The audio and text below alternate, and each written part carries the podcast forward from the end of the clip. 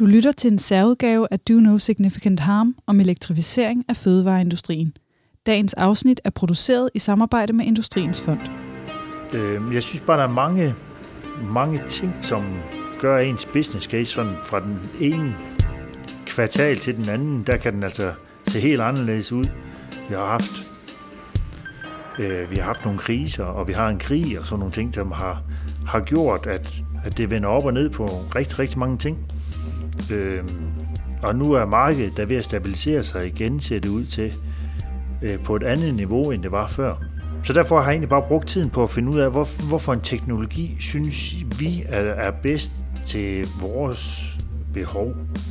Vi danskere elsker vores rugbrød, mælk, øl og leverpostej, og det koster meget energi at producere. Faktisk står fødevareproducenterne for en tredjedel af den danske industris samlede CO2-udledning. Men analyser viser, at 97 procent af alle processer i fødevarevirksomhederne kan flyttes fra olie og gas til grøn strøm.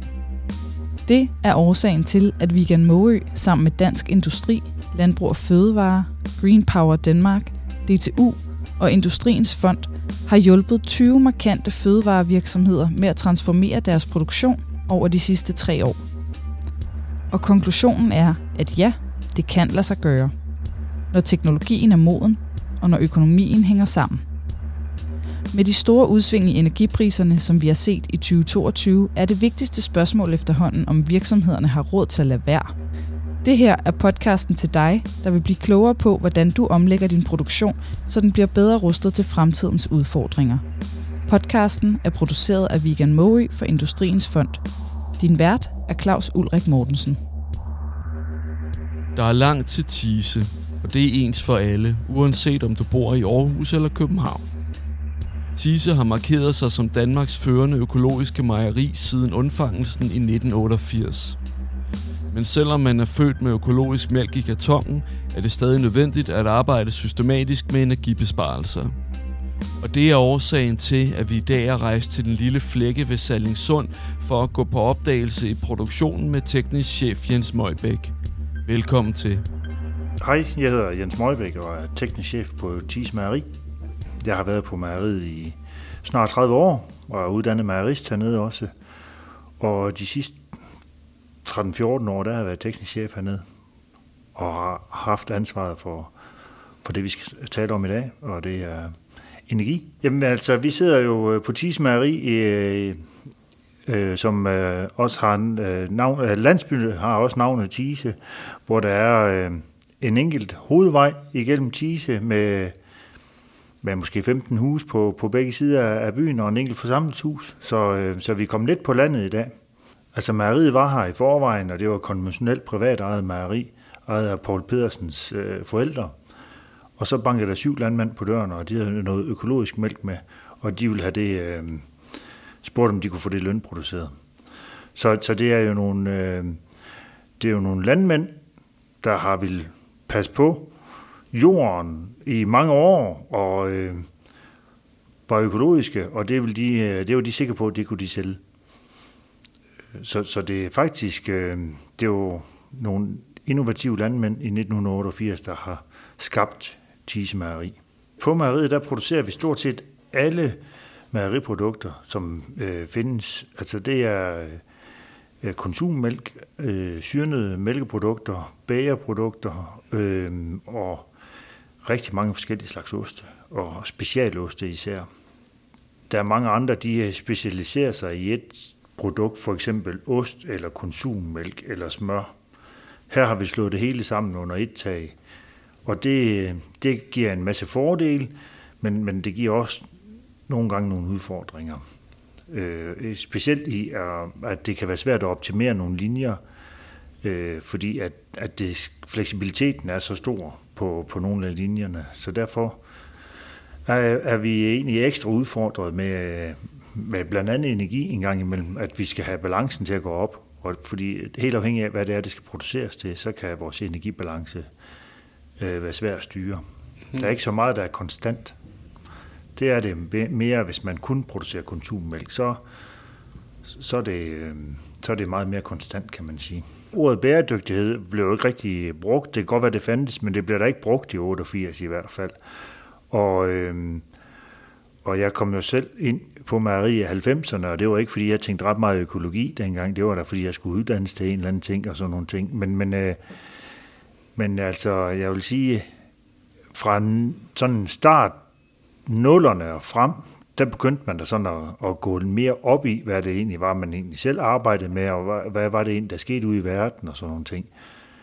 Jeg, jeg tror måske, vi har været lidt ubevidste om vores handlinger til at starte med. Vi har egentlig bare gjort det, fordi det var, altså, det var meget mere en økologi, uden vi egentlig var klar over det, men vi ville egentlig bare gøre tingene på vores rigtige måde, som vi synes, der var bedst for, for os og miljøet, kan man sige. Øhm, så vi har egentlig aldrig rigtig pralt af øh, noget som helst. Altså, vi har bare gjort tingene, som vi synes, der var mest rigtige. Altså til at starte med, der tænkte vi godt nok ikke ret meget på det. det, det der har vi jo brugt det grej, der var på mejeriet. Men vi har jo været igennem nogle rigtig store udvidelser. Øh, den, fra, fra 07 og så til i dag faktisk har vi haft en 3-4 rigtig store udvidelser.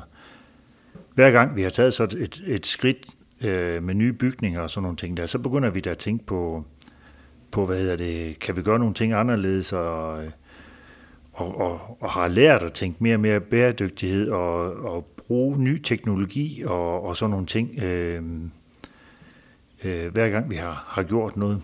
Så, så, øh, så det er kommet lige så stille under huden på os, øh, i, når, i takt med, at vi er udvidet.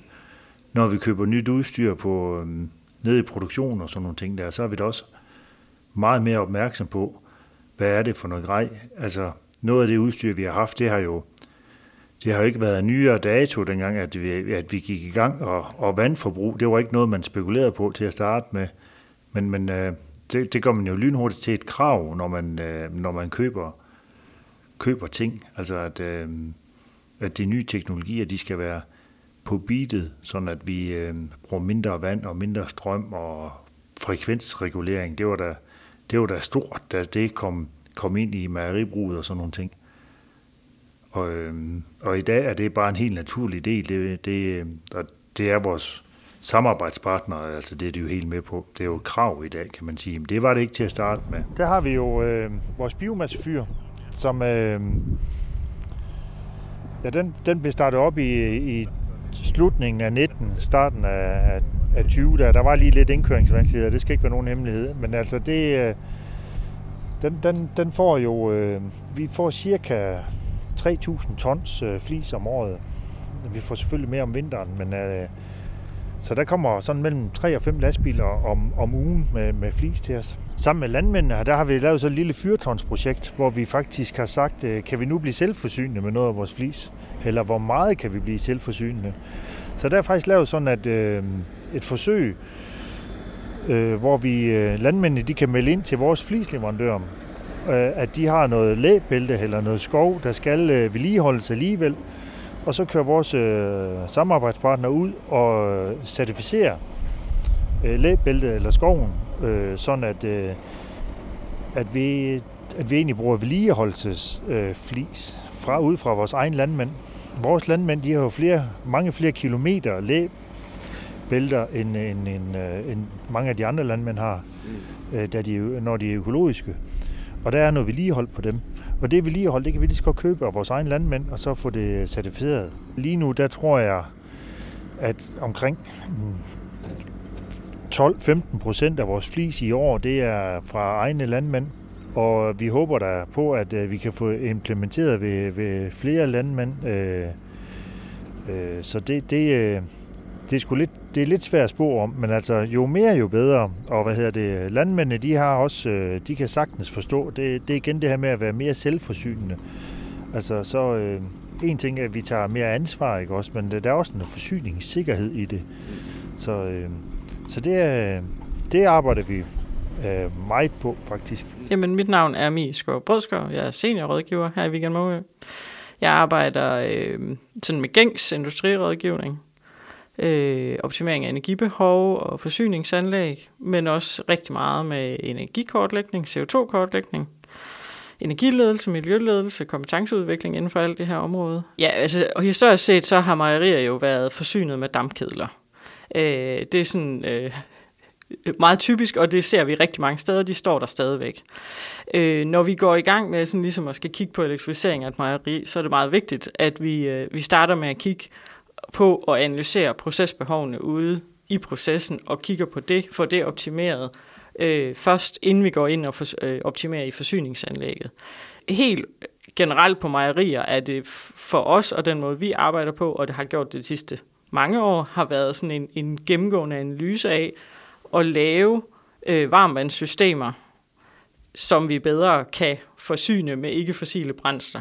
Og det vil jo sige, at vi faktisk måske helt op til en 90-95 grader rigtig gerne vil forsyne behovene med noget, der ikke er damp og, og fossilt tungt brændsel, men hvor man så måske via overskudsvarme eller andre kombinationsmuligheder, nogle gange via varmepumpe, nogle gange andre løsninger, får lavet de her varmvandssystemer, som, øh, som forsyner den største del. Der er stadigvæk mejerier, som er nødt til at have damp, fordi de har nogle højtemperaturkrav rundt omkring. Så det kan vi ikke helt reducere endnu, men der findes også allerede nu teknologier. Men dem vil vi gerne have så små som muligt, inden vi begynder at skifte teknologien på dem.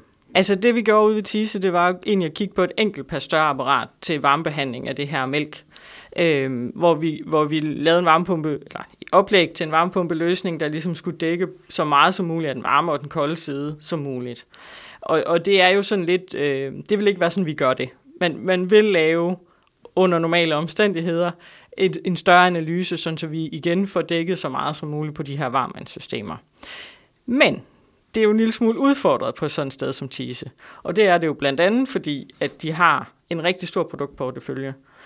Det vil sige, at de også skifter produkter på deres apparater, og igen, så det her med at få analyseret sig frem til nogle stabile driftsmønstre til sådan nogle systemer her er ret vigtigt. Især hvis man har en varmepumpe siddende, så er det vigtigt, at man ligesom har en afkøling i systemet, der, der gør, at, at den her varmepumpe også kan få en stabil drift. Det, der er TISES udfordring, er jo, at øh, de har en biomassekedel, som i dag leverer rigtig, rigtig billig varme. Så det der med at få rentable elektrificeringsprojekter med en varmepumpe, er meget udfordret af det her billige varme. Det ser vi også på naturgas andre steder. Det er ikke kun øh, fordi man har biomasse på tise, men, men i forhold til fossile brændsler og naturgas, så er vi jo der, at, at hvis, hvis vi kan gøre det på en varmepumpeløsning, jamen så kan det nogen steder give mening, og vi kan få en rentabel forretnings... Øh, en rentabel business case, øh, og det kan, det kan det langt hen ad vejen, men igen, der er alle mulige ting, der spiller ind.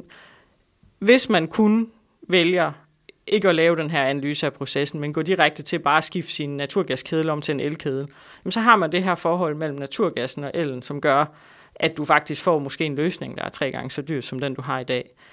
Øh, så det kan man sige, det er ligesom derfor, vi siger, at vi starter et andet sted. Øh, og når man så går tilbage og kigger på Tise, som jo så har det her biomassefyr i dag, jamen så er de jo udfordret af, at for det første har de billig varme, men de har de her driftsmønstre, der gør, at analysen bliver stor og kompliceret.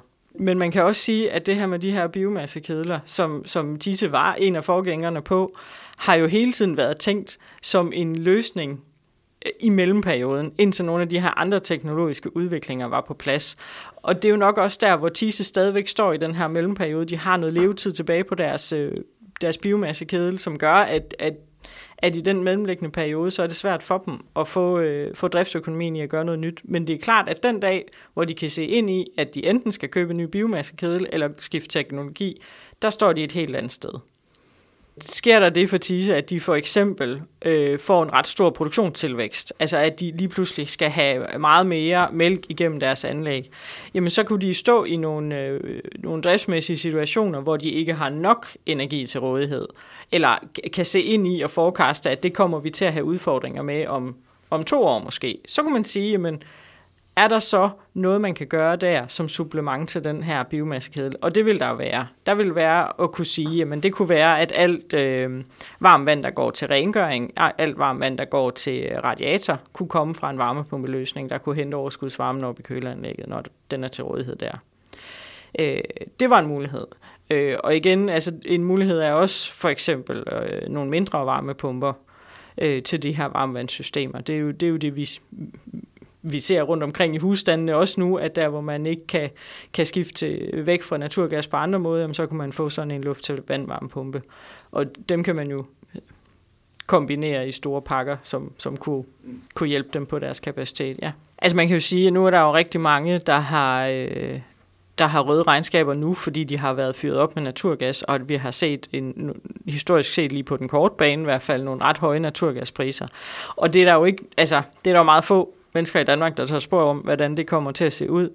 Øh, forsyningssikkerhed kommer også til at være en ting, der, der, der påvirker mange, og jeg tror, der er mange steder, som er rent fyret på naturgas, hvor de simpelthen vil måske kunne få aktionærer, ejere eller andre med til at sige, men vi tør ikke at blive ved med at leve an på, at hvad nu hvis vi ikke får naturgas? Altså, så kan det være sådan nogle ting, der går ind og spiller ind på, men så vil man gerne finde de der investeringspenge alligevel. Men det, øh, det kræver lige, tror jeg, lidt is i maven. Det vi ser ind i den teknologiske udvikling, er jo, at, at vi står lige med foden i nogle ret spændende demonstrationsprojekter, som allerede er i gang rundt omkring i Danmark. Øh, det her med at kunne lave en varmvandsløsning på 112 grader via en varmepumpe er ret interessant at få øh, se, hvordan er det, de så opnår den her stabile drift. Og det er efterhånden hyldevare. Det er, øh, der er ikke så mange, der har turet det endnu, men, men vi ser, at det er mere eller mindre hyldevare ved leverandørerne. Der sker meget på MVR-teknologi også, øh, og så videre, så videre. Forskellige midler til varmepumperne at køre på, så øh, det bliver spændende at følge. Og hvad sker der med brænden? Du lytter til elektrificering af fødevareindustrien. Podcasten til dig, der vil blive klogere på, hvordan du omlægger din produktion, så den bliver bedre rustet til fremtidens udfordringer. Det første projekt, vi var med i, det var sådan en, det var omkring en varmepumpe, hvor vi skulle prøve at se, om vi kunne erstatte noget af vores dampforbrug med en varmepumpe nede i, nede i produktionen i forbindelse med noget pasteurisering. Og vi tog det ind som en, en mindre case, egentlig bare for proof of concept, om der var, øh, om teknologien er der, kan man sige.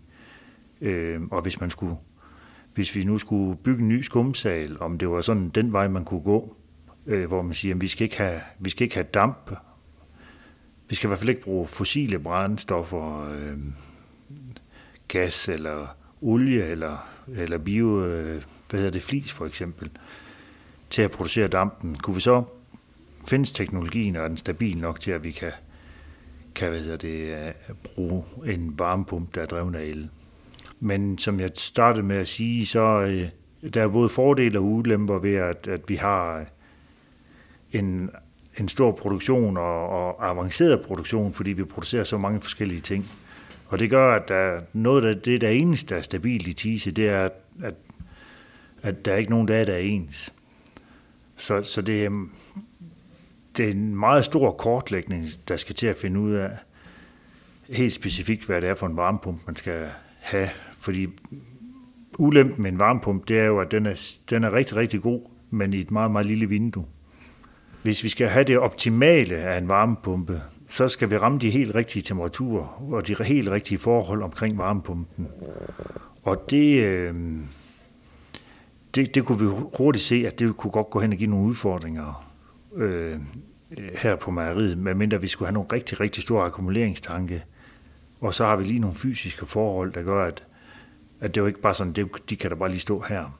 Altså der er vi, altså vi kan nok godt få plads til den en dag, men altså det er jo lige kræve lidt øh, lokalplansændringer og sådan nogle ting, inden at, øh, at vi er der.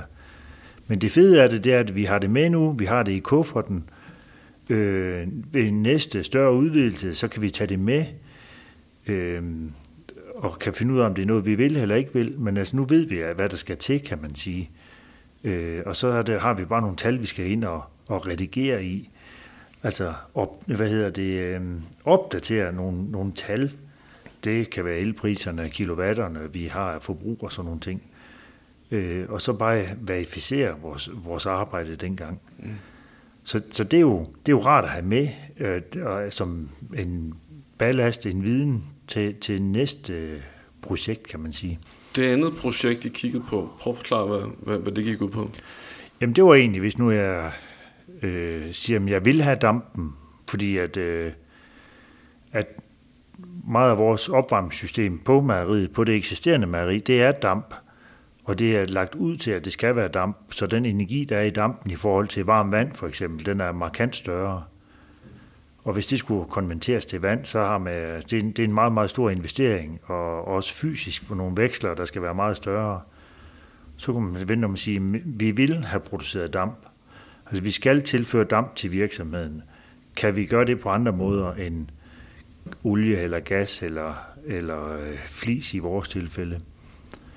Og så prøvede vi at, øh, at sige, at vi vil have en, en, øh, en elkedel, en halv stor elkedel, vil jeg godt indrømme, og så øh, sige, jamen, kan vi så producere vores øh, strøm selv til elkedlen, altså i form af solceller, solceller eller vindmølle eller vindmølle.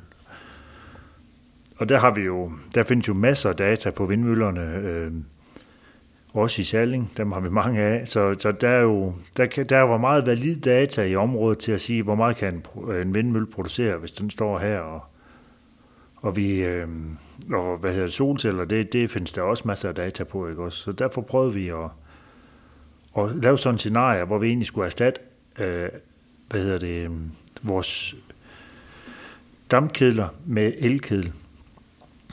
Sådan at, ja, det var stadigvæk en dampkedel, men den bliver, det bliver produceret på el i stedet for. Uden at have spurgt nogen som helst, om man kunne få øh, ampererne til mejeriet og sådan nogle ting der. Simpelthen en case og se, om kan det lade sig gøre, og hvor, hvor er vi henne sådan rent investeringsmæssigt, hvis vi skal til at købe vindmøller, og vi skal til at have... Øh, det er jo ikke sikkert, at solceller på taget er nok. Skal vi have flere solceller? Hvor mange hektar skal vi have? Uden igen om, hvor skal det være han. Det var simpelthen bare en, en hardcore business case på, på det her, øh, hvor vi så fandt ud af, at, øh, det, at teknologien er der, elkæden den findes, og den skal bare, det er bare at få den bestilt, kan man sige. Mm. En vindmølle, den koster sgu lidt penge, øh, solcellerne, det, det kan man få råd til, men, men altså 100% øh, selvforsynende, det, det er ikke det er ikke lige nu, at, øh, at den teknologi er der. Øh, så, skal man, så skal man til at snakke om batteribank øh, af den helt store skuffe. Selvfølgelig, alt kan jo lade sig gøre, hvis, øh, mm. hvis penge det ikke er nogen begrænsninger, men, men, men, men det er det altså øh, i de fleste tilfælde. Der er jo meget politik omkring solceller og vindmøller og sådan nogle ting der, så det, det, det er...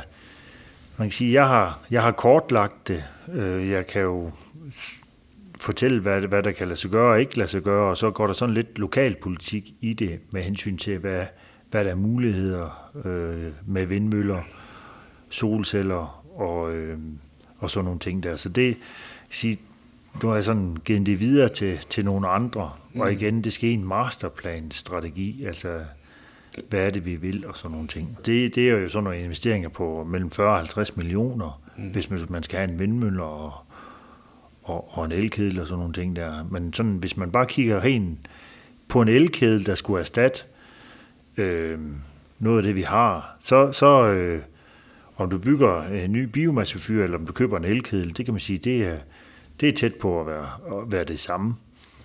Det er det, men, men så er der, men, men prisen, for eksempel på elen lige nu, den, den, er, den er ikke sådan det er ikke den bedste business case, det er det altså ikke. Altså hvis vi også skulle tjene lidt penge, øh, så, øh, så der kan man blive lidt udfordret. Mm. Men, øh, men det kan lade sig gøre. Hvor er vi øh, på vej hen nu? Jamen nu skal vi lige skrives ind, og så skal vi lige klædes, øh, have noget kitler og noget på, sådan at vi øh, kan komme ind øh, ned i produktionen. Så det gør jeg lige. Nå, skal jeg lægge den her og tage en kilde på, eller hvad? Ja, så går vi lige ind og finder en kilde. Vi har ikke olie på mejeriet mere. Øh, fyret kan stadigvæk fyre med, med fyringsolie, men, men øh, tanken, den er, den er sløjft, så det, så det kan vi ikke. Øh, gas, det bruger vi i en, øh, i en nødstilfælde, altså hvis vi har et haveri, eller i forbindelse med vedligehold på fyret, så fyrer vi med gas. Men mange steder er, er elektrificeringsarbejdet drevet af ønsket om at slippe væk fra gas. Du kan sige, at I har allerede stort set udfaset gassen. Kan du prøve at sige lidt om, hvad er det så, der driver det? Øh, er det tanken om, at, at en elektrificeret proces er, er endnu mere miljøskånsom, øh, i hvert fald når, når strømmen kommer fra grøn energi, end biomasse? Er det det, der, der driver det, eller hvad er det, der, der ligesom driver jer øh, nu her? Jamen, der, der er faktisk to ting, der driver mig. Den ene, det er jo, at øh, hvis nu, at, at, at jeg får, øh, hvis biomassefyret går ned, så er min øh, gaskedel for lille i dag. Det var det, vi arbejdede på i 17. Den er jo ikke blevet større ved at have stået standby i, i, i seks år. Øh, så derfor hvis jeg skal bruge den, så, så, øh, så, så jeg, føler jeg mig ikke øh, sådan super godt gearet til at være... Jeg skal jo sikre forsyninger til mejeriet, altså af energi. Så kan det jo ikke nytte noget, at vi ikke kan pasteurisere mælken, når mælken den skal pasteuriseres. Mm. Det er jo mit ansvar. Så derfor... Og jeg har ikke lyst til at købe en ny gaskedel. Det har jeg simpelthen ikke. Jeg tror heller ikke, jeg får lov. Så derfor skal jeg ud og finde andre teknologier. Og lige nu tror jeg ikke, det er aktuelt. Jeg vil have en elkedel, og det kan, hvis jeg egentlig vil, så kan det være, der går et år eller to, inden at strømmen er hernede. Øh, så derfor skal jeg finde nogle andre teknologier, der gør, at jeg måske kan tage og konvertere noget af min gas over på el nu. Mm. Ikke det hele, men en, en del af det. Og det kunne godt være en varmepumpe, hvor man så sikrer nogle af de her ting, der er stabile, for eksempel centralvarme, at, øh, at vi øh, så bruger vi 1 kW, ikke også, men får 4 eller 5 kW ud af den, ikke også, og det er, så bliver elen konkurrencedygtig, og, øh, og jeg kan udfase noget mere gas. Men det lyder som om, du, du går med, med nogle overvejelser. Det kan jeg jo så også regne ud, at, at der ikke er truffet nogen endelig beslutning om, om retning for det her. Men kan du prøve at sige lidt omkring, hvad er egentlig, hvad er egentlig processen i forhold til det? Altså, hvordan, hvordan beslutter Tise sig for, hvad I gør i forhold til det? Jeg har lavet nogle forskellige forundersøgelser. Jeg har kigget på varmepumper, jeg har kigget på, på elkedler, jeg har kigget på, øh, på egen forsyning med, med strøm og måske også noget, øh, noget læringsteknologi, hvad ved jeg. Altså, men der, hvordan kommer I herfra så til en, en, en beslutning, og hvad er det for nogle forhold, der spiller ind der? Jamen, der kan jo være mange. Altså, hvis nu, hvis nu at, øh, hvis jeg har et større haveri, øh, så er det jo, bliver det jo lige pludselig en til en, fordi så kan jeg jo ikke levere øh, damp nok til mejeriet. Og så øh, har vi jo lige pludselig et overlevelsesproblem, altså hvis vi ikke kan pasteurisere eller varmebehandle vores mælk rigtigt, mm. så kan vi jo ikke. Nej. Så, øh, så er det ikke så godt, kan man sige. Så derfor, så kan det godt være, at jeg kunne få en gaskedel den dag, men, men men altså beslutningen, det er jo, at når jeg kommer med en god business case, og jeg har et godt argument for, hvorfor vi skal have det her, øh, og får det med i vores, måske vores investeringsplan næste år, ikke også? Jamen mm. så, øh, Øhm, så er der ikke ret langt til, at vi beslutter det. Det er det altså ikke. Det her, det er vores øh, skummesal. Det er her, hvor mælken bliver pasteuriseret, øh, og hvor vi varmebehandler. Det er herinde, vi bruger øh, rigtig meget damp. Øh, de, vores vores store forbruger ved damp, det er jo egentlig vores pasteurisering, og så er det egentlig, når vi vasker vores tanke og vasker vores anlæg og sådan nogle ting, hvor at, øh, vi skal bruge rigtig meget varmt vand øh, til det. Det, det, øh, det er der, hvor vi bruger mest damp. Men øh, mælken, de kører igennem de her pladeapparater øh, for at blive pasteuriseret og kører ud til nogle store centrifuger, der er herude ved siden af. Og det larmer rigtig meget derude, så der går vi ikke ud. Men inden at mælken kommer herind, der opbevarer vi det nogle tanke, vi har herude. Det kalder vi indvejningen. Det er simpelthen der, hvor vi vejer mælken ind. Og det er, det er de tanke, som vi har herude. Og der er mange forskellige størrelser. Den største tank, den er på næsten 200 kubikmeter, og den mindste, den er på 15 kubikmeter. Og det er fordi, at vi deler vores mælk op i rigtig mange forskellige slags. Så derfor skal vi have øh, have nogle tanke til ikke ret meget mælk, og vi skal have nogle tanke til rigtig, rigtig meget mælk. Så derude bag ved vinduet, der har vi garagen, hvor lastbilen bakker ind. Øh, mejeristen, der sidder i skumsalen, han frigiver mælken. Han skal kontrollere mælken, måle pH, han skal smage på den. Øh, hvis chaufføren har en bemærkning, når han har smagt på den, så skal mageristen smage på den. Vi skal tage en uh, antibiotika på. Chaufføren, smager chaufføren på mælken? Ja, han gør så. Han skal, det, der hedder en organoleptisk bedømmelse. Syn, lugt, smag skal han øh, udvide landmændene. Hvis jeg så lidt fræk, spørger dig, hvad er det så, I venter på lige nu? Altså, hvad er det, du har brug for? Er det, er det mere viden, eller er det vidshed om øh, energiprisernes øh, udvikling, eller hvad er det, du, du så at sige venter på nu her i forhold til ligesom at, at Nå, komme, jamen, komme et, ja? Jamen altså, så hvis nu jeg holder liv i mit biomassefyr, så kan jeg jo bare slappe af, kan man sige. Øh, men ja, jeg, jeg, hvad venter jeg på? Altså, jeg har egentlig ventet på Brint nogle år også, faktisk, for det synes jeg faktisk også, det var spændende. Men, men der, kan, der er jeg kommet til nu, at der går altså for mange år, inden Brinten når til Tise. Mm. Det gør der altså. Øhm, så var der også snak om, at vi skulle til at have gas fra, fra, fra biogasanlæggene og sådan nogle ting der. Og det får vi. Jeg ved ikke, hvor meget af det nu, der bliver produceret, der ryger på nettet. Men, men hvad skete der med priserne, hvis nu er vi... Og er det grøn energi, og hvor er vi hen om nogle år og sådan noget der? Så det, det kunne også have været en mulighed. Mm. Og det kan det stadigvæk være, kan man sige. Og hvis det er det, jamen så kan det være, at jeg bare må købe en, en større gaskedel, hvis det er sådan, at, øh, at det er en god idé. Øh, jeg synes bare, der er mange, mange ting, som gør ens business case sådan fra den ene kvartal til den anden, der kan den altså se helt anderledes ud. Vi har haft øh, vi har haft nogle kriser, og vi har en krig og sådan nogle ting, som har, har gjort, at, at det vender op og ned på rigtig, rigtig mange ting. Mm. Øhm, og nu er markedet der ved at stabilisere sig igen, ser det ud til, øh, på et andet niveau, end det var før. Så derfor har jeg egentlig bare brugt tiden på at finde ud af, hvor, hvorfor en teknologi synes vi er, er bedst til vores behov. Jeg tror, inden for få år, så har jeg ikke sagt for meget. Øh, men fordi ting, det tager også længere tid, end det gjorde for, for nogle år siden, kan, med, med hensyn til leveringstider og sådan noget der. Men jeg tror, at vi har, vi har en, en, en form for varmepumpe. Hvad, hvad, hvad type det er, det er jeg måske ikke lige helt klar over endnu, men, men øh, jeg tror på, at vi har reduceret vores meget lave gasforbrug endnu mere med, med omkring 40 procent om, om to år. Mm.